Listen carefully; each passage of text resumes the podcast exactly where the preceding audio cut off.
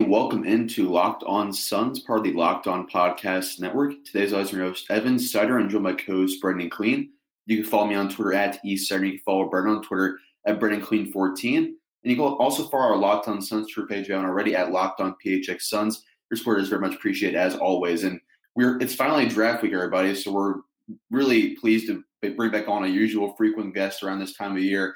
We had him on last time during the season. Former host of Locked On Suns, we're going to keep saying that till the end here because he passed the baton over to us. But Kellen Olson, the beat writer or the Phoenix Suns reporter for Arizona Sports, how do you do that, Kellen? I'm doing good, man. Yeah, I don't really have an official title. It's weird. Don't worry about it. That's the title I care about most, though. Former Locked On Suns co-host, means a lot. Yeah, exactly. That's what you got to put in the bylines. But it's going to be really interesting to see what happens this week, Kellen. We're hearing a lot of rumors flying around, a lot of interesting stuff related to the Phoenix Suns. But I want to ask you just a general Suns question before we get started, just because we see all these reports about DeAndre Hunter. We see all these reports about Coby White. Just compared to like the last front office of Ryan McDonough, it's like definitely under James Jones and Jet Bauer, this regime is very much tight-lipped and very much really keeping it to themselves, closer to the vest, so to say. Do you agree with that? Yeah, I think so to a certain extent. I mean, the big change obviously is draft workouts. We had 3 days of them and that was it. And we're not even getting like the guys that are in the range really at all of number six, which to me, most of the teams are having them. You saw, I mean, the Lakers are the Lakers obviously, but they had one with Jared Culver, for example, and Garland and so on. So I think the Suns not really doing that is kind of strange and not really secretive, because I don't really think the workouts stick to anything. Of course, they didn't even work out Mikal Bridges last year, and they apparently were super high on him and traded for him, obviously. McDonough always had a reputation, for me at least, as McNinja. That's what I called him on Twitter, because whenever he would make moves, it would seemingly come out of nowhere. But with that being said, I think what the period we're talking about right now, right, which is like the 2 weeks before the draft when things start to come in, things aren't really starting to come in on the Suns side really at all that much. Gambo's really been the only one to really have that much, and it really hasn't even been that much at all. And compared to the McDonough regime, that's where we saw more info, or like the traditional amount of info, come in. And I guess that's a good thing. I don't really know how to feel about it. It sucks from our end, obviously, but I don't really know how to like analyze it, you know? Yeah, I feel on that. It's just an interesting change from the past years. And Brennan, what do you think about that? Yeah, I mean, I wrote about it a little bit. I think like it takes a bit to know what the purpose of it is, or if there is a purpose, or if it's just kind of the way that James Jones is going to operate. And so I think that's why it's been tough to read as far as why it's happening. Maybe he's just not the type of guy who, I mean, I think it's pretty clear to say he's not as buddy with the media as most or other GMs around the league are. He hasn't been on the job as long. So there's a lot of factors, and maybe some of it is trying to intentionally be a little bit manipulative where, you know, teams won't know what's coming. And that obviously, as Kellen said, like that's not great for us, but obviously if it comes up and the Suns are able to pull something off that they get a great value on, it'll be clearly worth it. So it has made this time of year far more quiet, but it could just make the June 30th and this Thursday up at the draft even crazier, because we really don't know what to expect. But we want to talk about the Anthony Davis trade a little bit here first. Not really something that came out of nowhere, something that was kind of sitting in plain sight for the past 4 or so months, but Evan, we haven't had a chance really to talk about it like off the air or obviously on a podcast, seeing as how it happened this weekend. But what was your reaction when the table kind of was set with the full package, far heavier on draft picks than I think anyone would have guessed even back in February? When I first saw the Woj tweet, I had Woj on notification right when it came up. I thought I saw Lonzo Ball, Brandon Ingram, number 4 pick. I thought, okay, the Lakers did a pretty good job here. But then later on in the day, we found out more and more about the protections, about the pick swaps. The Pelicans pretty much own the Lakers draft for the next 5 to 7 years, and that's a pretty pricely, really, cost, in my opinion, because you just see, especially the Brooklyn Nets, what happened with them, obviously different situation, different type of player with Anthony Davis, like a Kevin Garnett. But I really don't know like how you pay that much of a price. It just seems like they're bidding against themselves. Maybe David Griffin was leveraging against the Lakers here a little because they were pretty desperate, but it really just seems like a win-win here. The Lakers are going to be title contenders for the next 2 to 3 years, but the Pelicans, I mean, if Zion stays our long term, they're set up to be one of the most loaded teams in the next couple of years. Yeah, in addition to trading 3 draft picks, they're also going to swap a pick in 2023, and they have some protections in there that, like you said, really make it complicated for the Lakers to do much of anything in the way of trading draft picks for at least the next 5 or 6 years. That's something I never thought we would see again after the Nets trade and how much we've all made fun of that one. But I mean, there are two Suns angles to this, right? So we thought maybe there was a chance that they got involved, especially as it became publicized that Lonzo Ball was not necessarily somebody that the Pelicans wanted, although I kind of like the fit there. Maybe it was his dad, maybe it was the injury concerns, maybe it was that he's a little closer to getting paid than the Pelicans would like. I don't know what it was, but it seemed like the Suns might be in on that. It seemed like, they might be able to benefit in some way from the draft picks ahead of them moving. And the second thing kind of did happen, because now the Pelicans are in control of the 4th pick. That'll change the kind of cemented draft order that we all expected. Kellen, what is your reaction to that part of it? The idea that, when the Lakers had the 4th pick, it felt like they were just going to take Darius Garland. Now things are a little different. Yeah, they're way different. I'm still trying to process Cavoni saying that the Cavaliers should just draft based on value at 5 with Darius Garland, when he's obviously him and Colin Sexton are different players, but their player archetype is these scoring guards who are trying to be point guards. They're kind of the same exact player, and Cavoni right now has Garland going 5 to the Cavs, and that just doesn't really make sense to me at all. And I'm trying to figure out, I'm still trying to process what exactly she's trying to say. So they should draft 2 of the exact type same of players who can't really play together when they have nothing on their roster, pretty much. Their roster is so barren. But I think the most interesting thing is going to be if the team trades up to number 4, I wonder what the reasoning is behind the team getting that draft pick, because I think it can go a couple of ways. I think a team can get traded the team that acquires that pick could just be getting it for giving up a superstar, or not a superstar, but Bradley Beal's obviously a name that everyone's been floating on Twitter the past 24 hours and makes sense for them to go after potentially.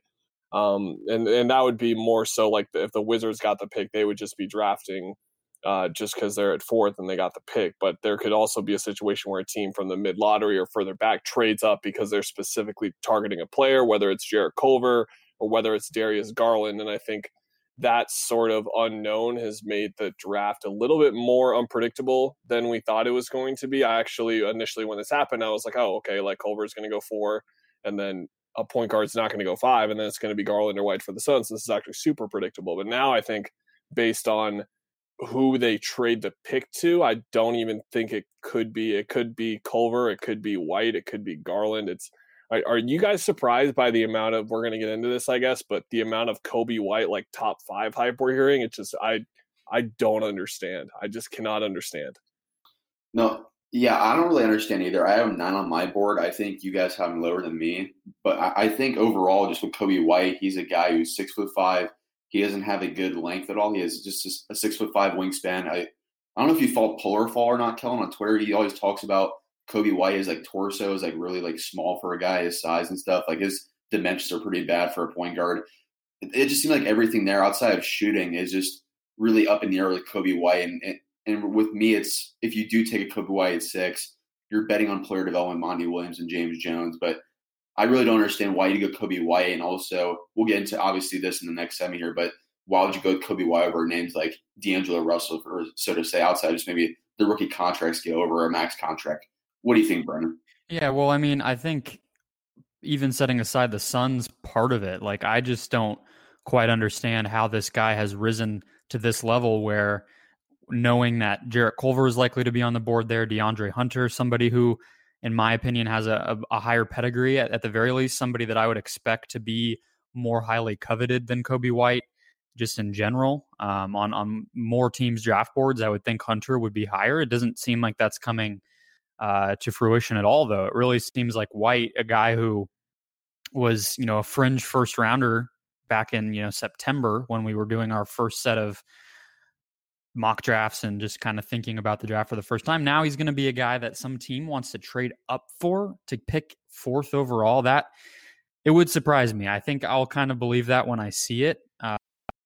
It would be, of all of the players, even considering that it's a weak class, I can't really wrap my mind around him being so valuable or interesting, or, you know, a guy that you want to bet on just getting mountains better. I don't understand really any angle where he quite makes sense in that way. And then, yeah, well, we will get into the Sun side of it. And I think maybe it makes a little bit even less sense for the Sun specifically, but not a guy that I would make a big bet on. Did you guys, either of you guys, really think, kind of pivoting back to the Lonzo angle on this, how real did that ever feel? Because it felt like LeVar coming on the radio over where you work, Kellen, was kind of the fuel to the fire. It never felt like it got actually all that close. I think the Suns were not as interested in Lonzo as we even came close to getting interested in Lonzo. I just think it seems to me, my inclination from everything that we've been told and I've been hearing, is that they are very set on a specific type of point guard. And if you just don't check a box that they're looking for, then they are going to pass on you, which kind of blows my mind. Because, I mean, we'll talk about D'Angelo Russell here. I'm the one like ruining the future segments. I'm sorry, I'm getting into the names early. But D'Angelo Russell is maybe not a guy they want because he's going to be too dominant of a scorer. He's going to need to have the ball too much. And it's like, goddamn, man, he's just a really good basketball player. Like, I don't know if he's really good actually, but I know he's at least good, and he's a good point guard. And at this point, I understand the Lonzo thing from a couple different angles, because his defense has been hyped in the Lakers Twitter machine to a certain extent, where I think he's good, but I don't know if he's great. He could be great, but I don't know if he's certainly great right now. He could be, I just don't know. And then the passing is what the passing is at this point. And then there's really not much else besides that.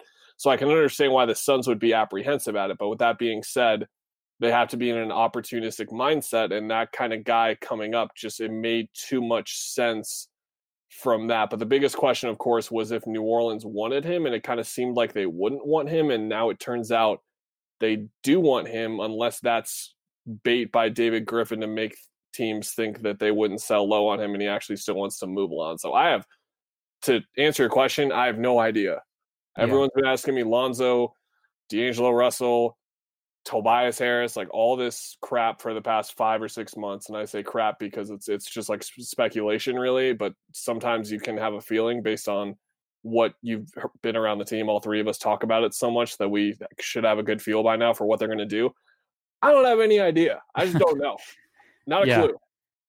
Yeah, it seems like if you're kind of wondering what box Lonzo doesn't check, it's the shooting part, right? I think they really want somebody who's going to be able to space the floor.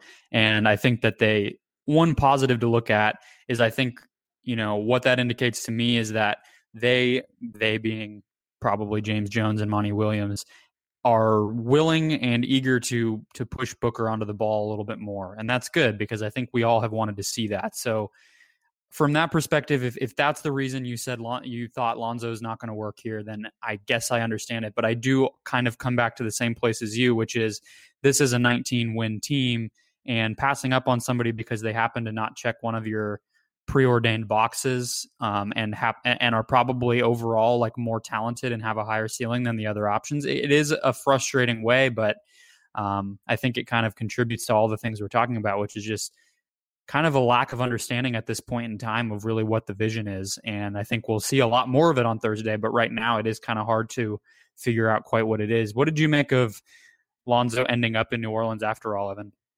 I think for me, I was just happy for Lonzo because I'm a Lonzo fan. I think he's going to be a good player when in the right system. And with him and Zion, that's going to be so much fun to watch. But I think from the angle of Lonzo, I think the Suns, like Kellen mentioned there, it just seems like they were never really interested in the very beginning, which kind of surprised me just because I thought he fits a little bit. They're obviously prioritizing shooting there. So, Lonzo, if you're shooting stuff 50% from the free throw in there, I don't think you're ever going to be a shooter. So, I think they obviously just, like Kellen said, they prioritize the type. And if you don't check those boxes, you're not going to be able to really join the Suns, I guess. And we'll just have to see how it goes from there. But I wanted to ask Kellen a quick question. He wrote a story on this actually a couple of days ago for Arizona Sports, after the Anthony Davis trade happened. So it was yesterday.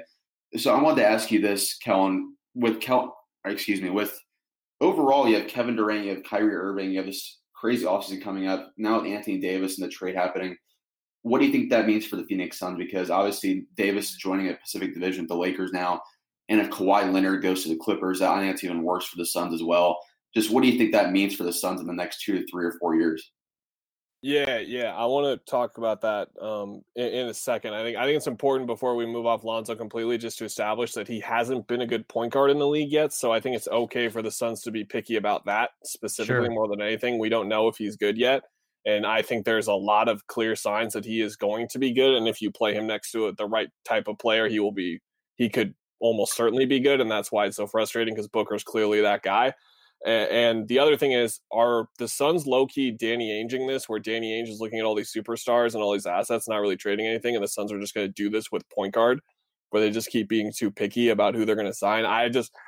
I need a point guard that's good to be on this team before I can rationally start to believe in what they're doing. It's still blowing my mind, because we talk about the Lonzo thing, and D'Angelo could be the next one as well. But back to what you were asking about, Evan, I think that what's going to start happening now, and the piece was really interesting to me, because you never know how people are going to react to things like that, where you're just not necessarily creating your own idea, but just kind of saying, well, believe it or not, this thing way up here matters for the teams way down here. And people are like, what do you mean? They're not going to sign Kyrie Irving now? And the idea more so is just that the competitive landscaping, free agency, and the trade market is going to go way up now, because there are going to be teams in the middle or the upper middle of the league that now think they're a move or two or three away from really contending. And that can even trickle down to the point where a team is short on point guard and they need Patrick Beverley, or they're short on power forward and they're getting Thaddeus Young. So if you're really trying to overpay Thaddeus Young and get him to come to Phoenix, now he's looking at an offer from a team like Boston or Indiana or Golden State, offering him just fair money. But at the same time, it's fair money on a really good organization and a great team that could go win a title, as opposed to the Suns, where he would make more money and maybe be a part of something growing from the bottom. But he would not be able to compete really for a couple of years. And that's going to be the big divide here, is that I don't think they're really going to have I don't really see a Paul Millsap Atlanta Hawks signing kind of happen. You guys remember when Paul Millsap was in one of those crazy free agency classes, and then the Hawks got him for 2 years and $18 million or whatever, and they just kind of stuck it in there. I don't see the Suns being able to pull off anything like that with the way things are going to change now, because I think all those teams could look at the Warriors and say, well, how do we match up with the Warriors? Can we beat the Warriors? Should we make this move and go into the luxury tax because of the Warriors? There are no Warriors anymore. When LeBron and AD came together, we didn't have to say, well, how do they match up with the Warriors? Doesn't even matter anymore. They're better than the Warriors right now. So I think that whole thing is going to trickle down to the Suns much more than we think. And I think it could be an even quieter couple of weeks for them because of that, and the fact that they're being so goddamn picky, like I said a couple minutes ago. Yeah, I think maybe this is a good time to take a break and then come back and get into the D'Angelo Russell thing a little bit more, and then kind of talk about where we do think the Suns might go as a result of the bigger picture changes going on, because we've been hinting at Russell, and I know fans, at least the ones that I've seen, pretty much 100% are interested in that guy. So before we do that, though, want to remind you guys to listen over to the Locked On NBA mock draft. We had our first 3 episodes, I believe, Wednesday, Thursday, Friday. David Locke and I hosting that show with Jeremy Wu of SI.com, Josh Lloyd of Locked On Fantasy, breaking it down from their respective angles, and the local guys kind of walking you through the picks. I hope you guys listened to the first day when Evan and I made a little bit of a surprise pick at number 6, but we have it going on Monday and Tuesday as well to finish things off with picks. I believe it's going to be 18 to 30 coming up, and then you are all set after Tuesday to get ready for the real thing on Thursday. So go over to Locked On NBA. That's where that show is, and check out our Locked On NBA mock draft. All right, I also want to tell you guys really quickly to play on your smart device. You can also, when you're driving to work or you're on the way home or around town, if you're in Phoenix driving around, tell your smart device to play podcast Locked On Suns. We'll be right there with you for the drive home. Alrighty, Kellen, we're going to dive in, I guess, to the D'Angelo Russell stuff, because it's really heating up over the last 48 hours. We've had 2 reports now from SNY, from Ian Begley and also Anthony Puccio of Nets Daily, who's pretty sourced in with the Nets. They both said that Kyrie Irving's pretty much a lock to go to Brooklyn, which means that D'Angelo Russell's going to be leading Brooklyn here very soon, probably unrestricted now at this point. I'm going to be a restricted free agent.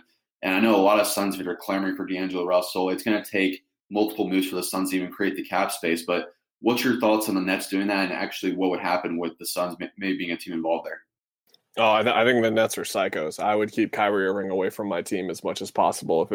What are you doing taking the fun, scrappy upstart 6 seed that's young and going to develop and adding Kyrie Irving to that? Like, after what we've seen him do the past 2 years, just do not do that. The Celtics made it clear that kind of ruined them to a certain extent. Like, I'm not trying to really come on here and be Kyrie Irving is a team cancer type of person, but specifically to their situation, I would just pay D'Lo and stay away from that and try and pay someone else. But there certainly seems to be some sort of allure with Kyrie and their organization and just getting that star, but doing it at the point where D'Lo is, it's, of course, you'd rather pay Kyrie than D'Lo, I guess. That's kind of an argument you can make, but at the same time, I just think it's nuts. I would never do that. D'Lo is fascinating to me because he maybe has a bit of recency bias going on. I was always clamoring for him to get the hell out of LA because it was clearly not working with him. You guys remember when Byron Scott basically tortured him for his rookie year? Like, that's essentially what he was doing to the poor kid, and just not playing him and then shutting him down in crunch time and just not letting him be the point guard that he needed to be. He moves to Brooklyn, and then he doesn't really play that well in his first year and goes through the injuries and everything. And then in the first half of this season, he actually really wasn't that great. He was okay. He was fine. But for the type of player we expected, he wasn't that good. And then, of course, he was incredible in the second half of the year. He's an all-star. He had his moments in that Philly series. I think he was on and off. But as a whole, I thought he played pretty decent for his first playoff series. He only shot 35%, of course, which isn't great, but I think it's a tough spot for him to kind of fill in with the type of defensive things that Philly did that almost beat the Toronto Raptors, of course. In Phoenix, I think it goes back to what I was just saying earlier, which is basically he is a good point guard. He can really shoot. I think it's no joke that maybe the most underrated thing that I've kind of looked at in the past year is guys who shoot on volume. He took almost 8 threes a game last year at 37%. There's only about 7, 8, 9 guys in the league that do that from my memory. And the fact that he can do that and the fact that he can really pass are two important things to me. Now, is he a good fit next to Devin Booker? I don't really think so, but he's a good point guard who can do a couple of things great. And I think the Suns should be targeting that type of guy and not being too picky, like I said. So I would pay him max money to kind of get out of this situation. Now, is he a guy you have to look at like Monty Williams in 3 or 4 years and really ask questions if these guys can fit together? Absolutely. But for now, I'm not worried about that. I'm worried about winning 30 games, and he's going to really help them do that. Yeah, and I think the other thing is we have a lot of questions right now, right? Of course, like you said, neither one of these guys has shown anything close to being an above-average defender. But they both have size. They both are smart players. And both of them are 23 or under. So it's not like we're having this discussion about, Kemba Walker at this point. And it's like, should the Suns max Kemba Walker? I think this makes a whole ton more sense than just about anybody that would be kind of we need to clear cap space and really center our offseason around this guy. Of all those players, Terry Rozier, Ricky Rubio, whoever it is, Russell's clearly better than them and fits better on the overall kind of trajectory timeline of this team than anyone else. So to me, it's a no-brainer. If there's a way to make it happen, you kind of have to. Yeah, and the one thing I want to mention before Evan kicks in here is the fact that the one thing that I've been concerned about and how I was having panic attacks on our podcast for the first 6 weeks of the season when it was clear that this was going to be another season of under 25 wins and it was even worse was just Booker getting upset and potentially wanting to leave. And I think if there's one logical move that they can make, even I want to say like in the next year, it's getting Russell in terms of keeping him happy, because of course they're boys and everything, but you bring in his boy who's also good at point guard and they're going to start winning together. And I don't see how he could potentially get upset in that whole build up, even if it is still going to be a build up and they're probably not going to win more than 30 games or threaten for 35 maybe with D'Lo, but nothing too crazy. Like, it's still going to take time, but I think Booker would be more patient with that because of the relationship he has with Russell, and the fact that that's a logical move that they can make to fix their biggest problem, in my opinion, should really matter in this as well, with the price tag and the fact that they're probably going to have to overpay him. What I'm curious about with Russell and his fit here, I mean, they'd have to either stretch Tyler Johnson or trade him, or they'd have to trade both TJ Warren and Josh Jackson. But the more interesting part of it to me, if they actually did go after D'Angelo Russell, is how would Kelly Oubre fit in here? Because I feel like he's a guy who needs at least 10 to 15 shots per game. Russell and Booker are both high-volume shooters. DeAndre Ayton needs to be prioritized, I think, as a secondary option to Devin Booker. Do you think Oubre would still fit in here, Kellen, if they did go after Russell? Because that's 4 guys who are going to need the ball a lot. Oh, that's a really good point. When you first said his name, I was like, money. That's the first thing that came to my head. Not even the fit on the court. I think that Oubre can work in around those types of players still. I think you can still get the most out of him. It's just his shot volume is going to be down. I think that's okay. But I think it's just more about looking at Mikal Bridges and looking at how well he fits even more in that situation now, because you got even more shots going somewhere else. And you just wonder if you should keep Oubre in that situation, because after all, I think, and I might get my house burned down while I sleep by saying this, but there's all the Valley Boys love, and I understand everything. But at the end of the day, Kelly Oubre was this random throw-in from a disaster dumpster fire situation. And if the Suns were to lose him in free agency this year, it wouldn't really hurt them a lot from an asset collection perspective, right? Because they didn't. He was Trevor Rees on a one-year deal, basically, is what they turned him into. Like, it wasn't really that much at all. So from that perspective, it wouldn't hurt to lose him that much. But I will say that I am team keep good players on your team, and he is a good player. And I think I would still keep him. I think he's in the same situation actually as D'Lo, where you look at him and say, even more now if D'Lo's here, where you say he's not really that great of a fit. But I don't think it hurts the team too much. I don't know. I want to hear like another opinion on this. So, Brendan, your thoughts? I am so fascinated about Kelly Oubre, just in general. I try to listen and think about it whenever like a national person or somebody that covers another team talks about him, because it feels like we all watched the impact that Oubre had here. And I don't even want to say overvalued him, because I think that's unfair. Like, we don't even know what he's going to get paid. So I don't know whether it's overvalue, undervalue, or whatever, but it certainly feels like everyone else is much lower than the folks who watched the impact that he had on this team this season.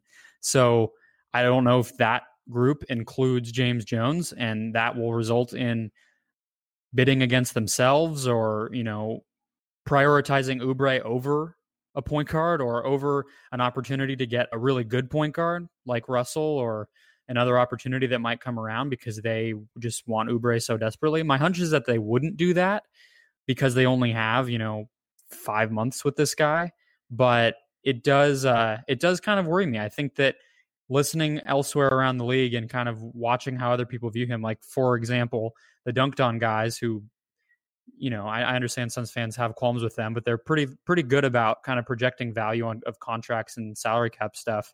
They said that they feel like, relative to the rest of the league, Oubre should be making, somewhere between 8 and 12 annually. And I feel like we've all been kind of expecting it to come in higher than that. So I hope that the Russell thing that Oubre doesn't get in the way of a bigger, better opportunity. But we should probably pivot over to the guys that the Suns might draft, because I think Evan and I at least kind of are operating under the assumption, Kellen, that they might double dip and draft a guard and sign one. So if that's where they're headed, where do you fall on the White versus Garland debate? Because it's feeling more likely, as we hit on with the last segment, that both of those guys are there at 6. Yeah, it seems like it could happen. I wrote about this on Friday on ArizonaSports.com and just comparing them together. And I think the point that I came to at the end is they're basically the same type of player archetype. They're scoring point guards who don't really know how to play point guard yet. And I hesitate to say that confidently because we just haven't seen enough of Garland. And I low-key hate talking about Garland because I just haven't seen enough of him. And if I would have just had another 15 games of Vanderbilt tape to look at, I'd feel a lot better about just making definitive statements about him as a whole. Like, I don't even feel confident in saying he's a great shooter because it was only like 4 or 5 games I saw. And there's a lot of clips before that, and not even clips, just games before that where he shows it. But I just wanted to see more. But with that being said, I think he is clearly the better prospect. I think his ability to separate from his defender using his handle and burst is far superior to the way White is just a maniac and drives down in a straight line. I think he actually has a pretty decent handle, but the way that he operates using these moves, he just spins into guys and bounces off bodies and drives into 3 or 4 guys all the time, where I feel like Garland is a lot more composed and has the rhythm that I wrote about. And I think Garland can also pull up in different areas a lot more. I didn't see much of Coby White pulling up from like 20 feet or 18 feet. And I think that's a big skill for a point guard to have. And Garland has that. As finishers, I think it's kind of a push. On defense, I think White is slightly better, although I'm not really willing to say there's that much there. To take it back to the whole thing, though, I just don't understand the Coby White thing. I went into, when we were getting ready for our draft coverage and outlining and everything and looking like at the names, I said 5. Clark, Hunter, Reddish, and the two other guys, Culver and Garland. And once everyone started saying Coby White for like the next couple of days, I was like, I guess we have to include Coby White. But I honestly wasn't even thinking about him like that. I was just thinking of him as a mid to late first round pick. And it turns out everyone else was right in terms of the buzz around him. But I was never looking at him like that. And it sounds like I'm really hypercritical of him, but it's just because I don't view him as this guy who's a top 15 guy, even just like a guy you pick at 11 or 12, I would be a little hesitant. We're talking about the top 5, 6 of the draft. It's crazy to me. And I'm looking forward to being wrong, certainly if the Suns get him or even if the Suns don't get him. But again, I don't really understand it. And that makes it really easy for me to say I'd rather have Garland. And Brendan, we covered this on our prospect debate series last week with Garland and White, but for the fans out there who might not have listened or maybe whereas we're getting closer, I feel like it's getting more inevitable that White's the favorite here at number 6. So what do you think if you were in the Suns front office? I mean, how would you be sold on the fact that Coby White's your favorite there? Because like Kellen said, when I watch him, I don't really see him as a top option at 6. What do you think maybe they see that we don't? I think the shooting we talked about with Ball and I mean, obviously Garland's a great shooter, but we know that Garland's strength is his pull-up shooting, his ability to create space, create a good shot for himself. Maybe just that type of guy doesn't appeal to them. Maybe that's kind of one of the boxes we were talking about. They need somebody who is going to be happy and effective and efficient off the ball on offense, and they don't necessarily feel like it's going to work. Maybe that would explain potentially the fact that they haven't really directly been linked to Russell in any big way either. He's a very similar player stylistically to Garland.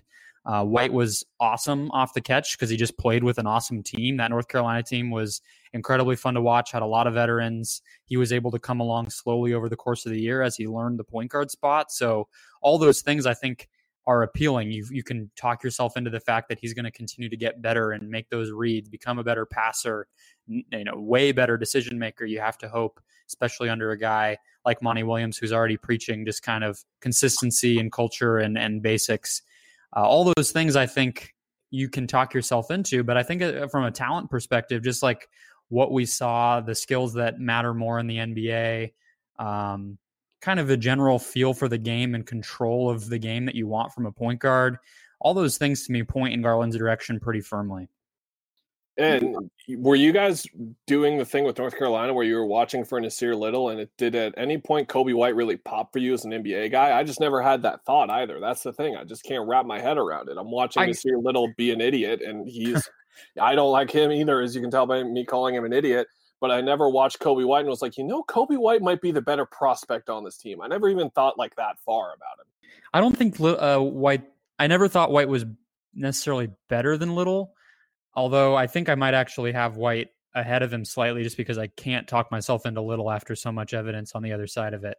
But they're really close for me. I don't think I ever had an idea like this guy is just firmly the best prospect on this team, which maybe speaks to me overthinking it and maybe buying into just what everyone else sees a little too much with White. But I did kind of feel like it surprised me that we weren't talking about him because you do just look at him and it feels like a guy that big who's fast, can shoot, like seems like somebody who should be getting NBA buzz.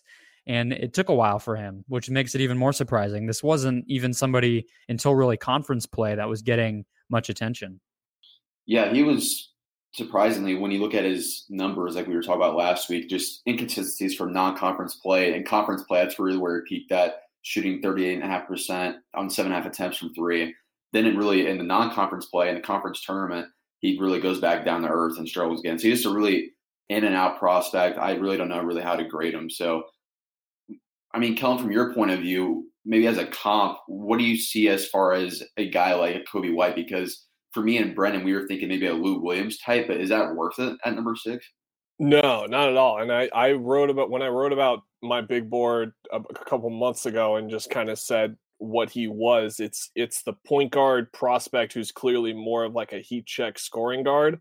That's what I just saw him as. So that, I mean, that was back then too, before there was this top 5, top 10 hype and him like clearly being a point guard hype. And I just thought he was more of just a guard actually, because he kind of has a little bit of size to play at the 2. I guess you could talk yourself into it maybe. But yeah, I made the Jamal Crawford, Lou Williams, but The issue there is if you're just like 80% as good as those guys, you're maybe not even in the league. You're Jordan Crawford or whatever, right? So I don't really see a comp for him. And it's just, I think the thing with him that is so fascinating to me is there's clearly, we've heard his name be buzzed about, not only for the Suns, but just I think Cavoni had it down that New Orleans is going to consider him at 4. And there's clearly something in like the NBA scouting realm here that we're not realizing. Like it's not as simple as Orlando's drafting Wesley Iwundu and Mo Bamba because they have long arms. You know, there's clearly some intangible way. Is it as simple as Garland's like a big point guard and they love big point guards who are fast? Like there's something we're clearly missing, and whether that's right or wrong with what we're missing, I think it's fascinating. And I think potential wise, you could actually sell me on a scoring guard being in a 3-guard rotation with Booker and a combo guard, and like having a combo guard who's more like Lonzo, for example, passing and defense. And then you have this other guard who comes in who's much more of just an all-out scorer. And then you have Booker, who's a balance of both of those guys in terms of playmaking and scoring for himself. Like that makes sense to me. So maybe that's how they envision it, as White is like the perfect 3rd guard in this realm where they have the veteran point guard come in. But that's a really flawed way of thinking about it with a number 6 pick, when you should be thinking long-term, obviously, and not short-term. I guess that's the way I talk myself into Coby White, is looking at him as a 1st and 2nd year player, which probably isn't a good thing. Yeah. To me, Tyler Johnson might be somewhat of a comp. Like if Coby plays a little bit harder and a little bit smarter, I think he kind of starts to look a little bit like Tyler Johnson. And we obviously know they had some degree of belief that Johnson was going to be a decent fit with Booker, and he was. I mean, he helped them win some games when their season was kind of, it could have been a lot uglier, and they went on that run that we all had fun watching in February. Maybe that's what it is. We already saw them target Johnson. I don't really think that they're that similar, because I think it sometimes we overestimate how hard it is to just feel and be like a couple steps ahead of the game the way that good guards are. We think that can just come with time, and sometimes it doesn't. But that would be, I think, something for me where if White's a little smarter, especially on defense, doesn't take crazy shots and just kind of plays with energy all the time, especially if he's coming off the bench, that's a little easier to do. That would be a way that I could see him adding value and not probably being worth the number 6 pick, but potentially like a high-end 6th man, sometimes starter type of guy. We should mention too, the other thing we hinted at in the first segment, the Suns seem to not have done the diligence that others have with Garland, having not gone to Los Angeles to watch him work out as he rehabs his meniscus injury. So that obviously complicates things. As we said before, hard to tell what the Suns are thinking or doing because we've heard so little, but the fact that they didn't even make the trip out there at least seems to, again, kind of put White in the driver's seat here. Yeah, it definitely seems like if we had to pay a favor right now, if Culver's off the board, I think Coby White is going to be the pick. Whether we view that as positive or negative or not, it's to be seen. It's just going to be interesting, again, just if they do take Coby White at 6, how they're going to sell that to the fan base, just because I feel like he's a guy who's going to take minimum 2 or 3 years to develop here. But before we go on to our final segment here, I want to tell you guys really quickly about our Locked On NBA show. Like Brendan mentioned earlier, we're doing the Locked On NBA mock draft right now. It's finishing up this week, but if you want to listen in throughout the offseason, we're not stopping anytime soon on Locked On Network. We're doing all the offseason stuff, free agency, draft, trades, anything you want to hear about the NBA, Locked On NBA has it covered for you. So go over on Stitcher, on Apple, iTunes, wherever you want to find your podcast, and type in Locked On NBA and give them a 5-star review. Alrighty, so let's just kind of preview things one last time. I mean, I know the way that this is going to work is things will change. We're recording this on a Sunday. By the time this goes up on Monday morning, things might be different. It's almost impossible to tell. But Evan, what is kind of the top line thing? So Anthony Davis is gone. That was the biggest domino to fall. But from a Suns perspective, or just an overall draft perspective, like where's your head at? What's the thing you are expecting to happen next? What's kind of the inflection point where if this happens, then, you know, this will happen? What do you think is what people should be looking out for before Thursday? I think for me, it's Josh Jackson or TJ Warren, because I feel like one of those guys is going to have to be dealt with in the next few days, or maybe it's before July 1st or June 30th, because if they really want to add a point guard and a power forward in free agency, I starting caliber one at that, They have to open up more cap space. $10 million isn't going to cut it, especially after you get the number 6 overall pick and his salary in there. I feel like maybe on draft night, I know Gambo was talking about this in the air count, so you might know more about this, but did you get the feeling from what Gambo was saying that the Suns might be more willing to just trade off of Warren and Jackson just for salary? Like, let's say TJ Warren and the Utah Jazz, like make a trade for him with the 53rd overall pick and get Zion in there, for example. Yeah, I haven't really gotten a feel for how they feel based off what he's been saying, but I just think logically with the amount of holes that they have to fill, I think the thing that I realized doing the second round and looking at those guys is that the Suns could really use like a 4 or 5 in this draft, whether that's at 32 or 6, or they trade back from 6 and get Brandon Clark or Grant Williams or whoever it is at 4 or 5, because obviously they have DeAndre Ayton, but they have no one at the 4. Like they don't have a power forward right now. And even if they brought back Dragan Bender or whatever, I don't think he's just not really a natural 4-man.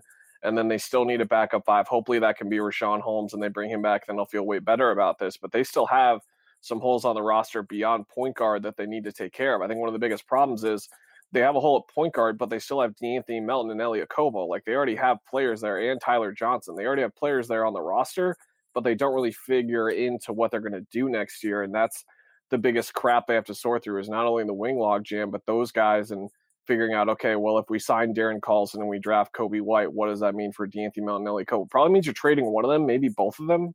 And I think that that's something that they should address on draft night if they can, or right before free agency, obviously, because there's some work that they have to do. They have to get a point guard. They have to get something at the 4. They can't just play TJ Warren there and Josh Jackson there the whole season. You know, they have to bring in someone. Even if they bring back Dragan Bender, they need to add another body there. So I think there's just a lot of work that has to be done. And I think that we're looking at this through a certain lens where people might think we're being too harsh on them, and it's just too high of expectations for them to get all this done. But I've just been saying for months, like, this is a really hard offseason for James Jones to execute. It's going to be difficult, but we're going to sit here with our check boxes out like they have for their point guard. We're going to be sitting here and being like, okay, did they get the point guard? Did they get the power forward yet? Did they get a backup 5? Did they clear the cap space? And all these types of things that they have to get done. I think that's just the overarching thing over this, is how much of that can they actually get done? Yeah, I would say mine is a little bit more of a specific thing when it comes to the draft, touching on, I guess, elements of what both of you got at. But just two guys that I like a lot are Brandon Clark and Grant Williams. Not just them, but there's a lot of versatile 3-4-5s in this class that I think the Suns could really use. And there are such specific types of franchises that I think are willing to bet on those types of players and have a history of developing and being a good landing spot for those types of players, that I don't even know if the Suns count as one of those at this point, because we don't really know what the makeup of this roster wants to be at this point. But like Williams, Clark, you know, even just to throw out names like Eric Paschal, Naz Reid, there's just a lot of those types of guys that I think are kind of exactly what we're talking about. Maybe they're not going to play right away, but just to address that position and just have an answer for it, where last year, the minute Ryan Anderson looked shot, there was just nothing. There was no answer. They didn't prepare for that possibility. And you can't enter a season where you don't at least have depth and at least somewhat of a plan for every spot on your roster, kind of like what Kellen was saying. But I think in particular with this class, there's actually quite a few guys that can fill that hole. So it's a good class to be trying to address that problem in, I think.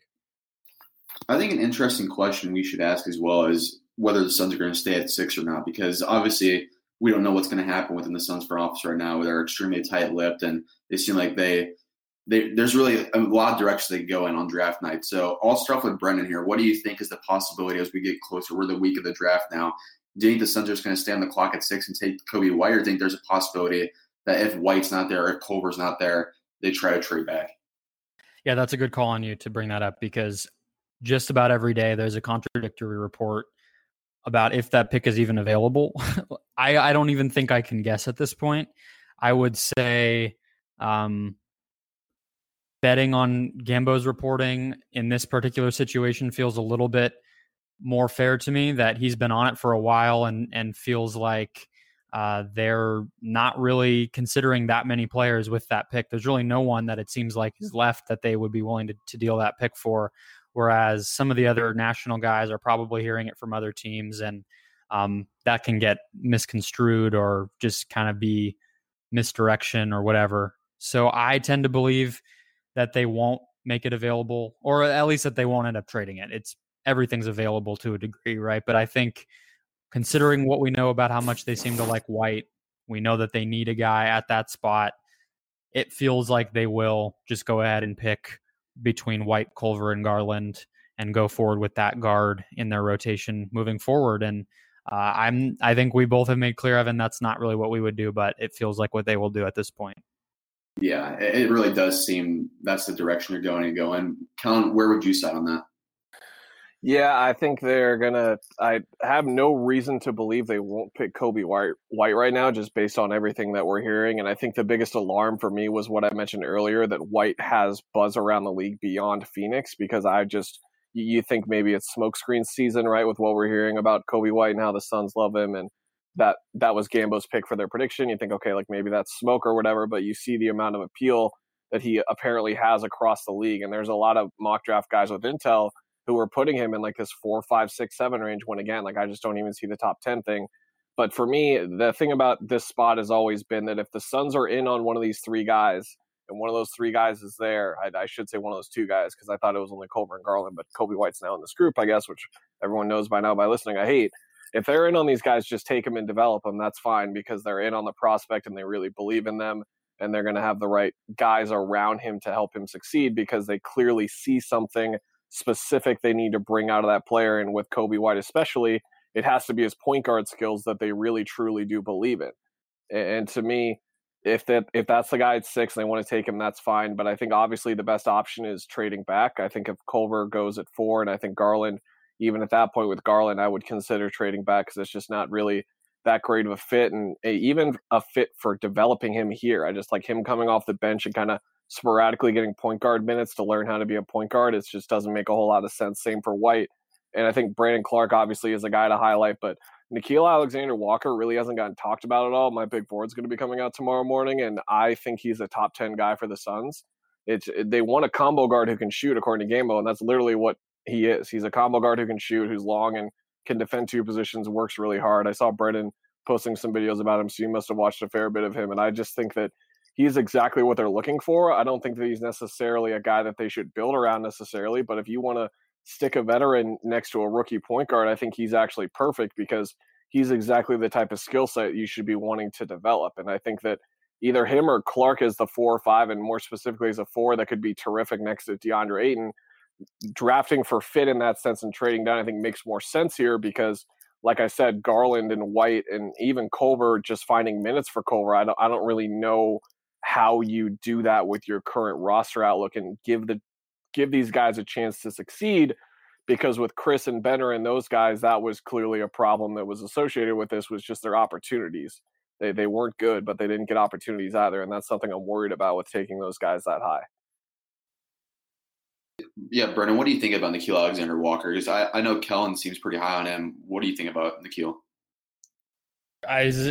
We talked about the boxes, right? I think he checks a lot of them. I think his athleticism is a little bit of a concern to me, but there's really no athletic point guard in this class except for Ja Morant. There's not really much of an athletic any guard, really, any creator. I guess RJ Barrett would be in that too. None of the guys that are going to be anywhere near where the Suns are going to be picking. So you are getting down kind of into an area where I think it's correct that trading the pick does seem just like it would be able to fetch you a better player. Like at the end of the day, you just have to value, do you think the guy you can pick is going to be better, or do you think that somebody you could trade for is going to be better? And simplifying it that way, I just don't feel great about many of these players. Alexander Walker, I think I'm a little lower on than White, but it's close. And this draft, as we've said, is very clogged. What about you, Evan, though? Have you watched much of him, and do you think he might be a target if they did find a way to trade back?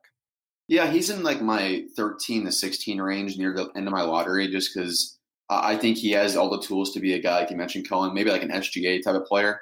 But I think with him, it's all about fit with him. I think like a place like Detroit makes a lot of sense. I would love to see him with Blake Griffin because I think he'd be able to really impact them right away. But overall, with a guy like Nickeil Alexander-Walker, I think he is a really underrated prospect. I wouldn't be surprised actually if he does go higher than like that 15 to 14 range. I'm really curious though to hear your thoughts on this, Kellen, unless you want to add anything else, Brendan. As far as the assets, we talked about this on the show last week, I believe, or 2 weeks ago, Brennan, the assets that the Phoenix Suns have in their roster, Josh Jackson, TJ Warren, their first-round picks, the Bucks pick, the young point guards. I feel like we've always been saying, when are the Suns going to push in their chips? When are they going to do that? It feels like this is the last time they can really do it, maybe sometime within the next 6 months or so. Have we kind of been overhyping the Suns' assets? I feel like at least I have been, to my fall a little bit, overhyping the assets a little bit the last few months, like, oh, they could get this guy, this X guy for Jackson, Warren, and that. Are those guys not hold as much value as we thought we did? I think that the asset drop-off kind of started to a default when it became clear that Mikal was the third guy in the core, and then it became not only is Mikal the third guy in the core, but, like, they shouldn't really move him for anyone unless it's the type of star deal and just keep him because he's the perfect player to play in between the two stars.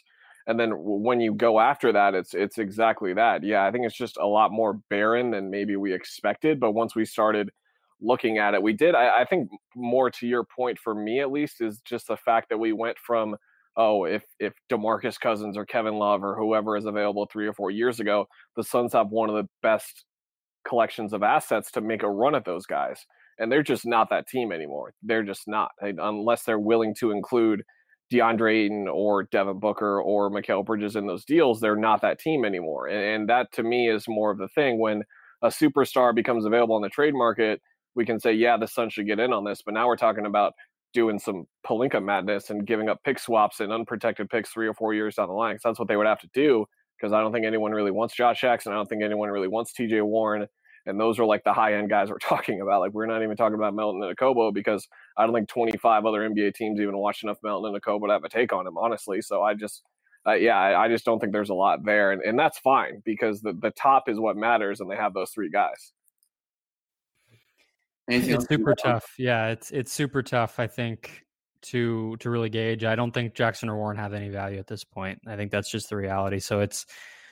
makes this pick, I think that's a good way to close this show, actually, because it makes this pick, if you expect that they at least take a slight jump and are not talking about, we're not talking about a top five pick this time next year, if it's an 8th, 9th, 10th pick, then this is kind of their last, organic opportunity to get a top level player. So it makes this a little bit more important, I think, than in other years to figure out what the guy is and how to handle this asset and what to do on draft night in general. But yeah, I think that's all I have, Evan. Yeah, it's going to be a fun week. Kellen, I appreciate you coming on today. Went a little longer than we thought, but it's, of course, draft week. It's going to be a really exciting time. It's really, this is going to be one of the more interesting teams to follow on draft night too, because it's anyone's guess right now what's going to happen, number 6 overall, where they keep it or trade that pick. So thanks again for listening on today's podcast, everybody.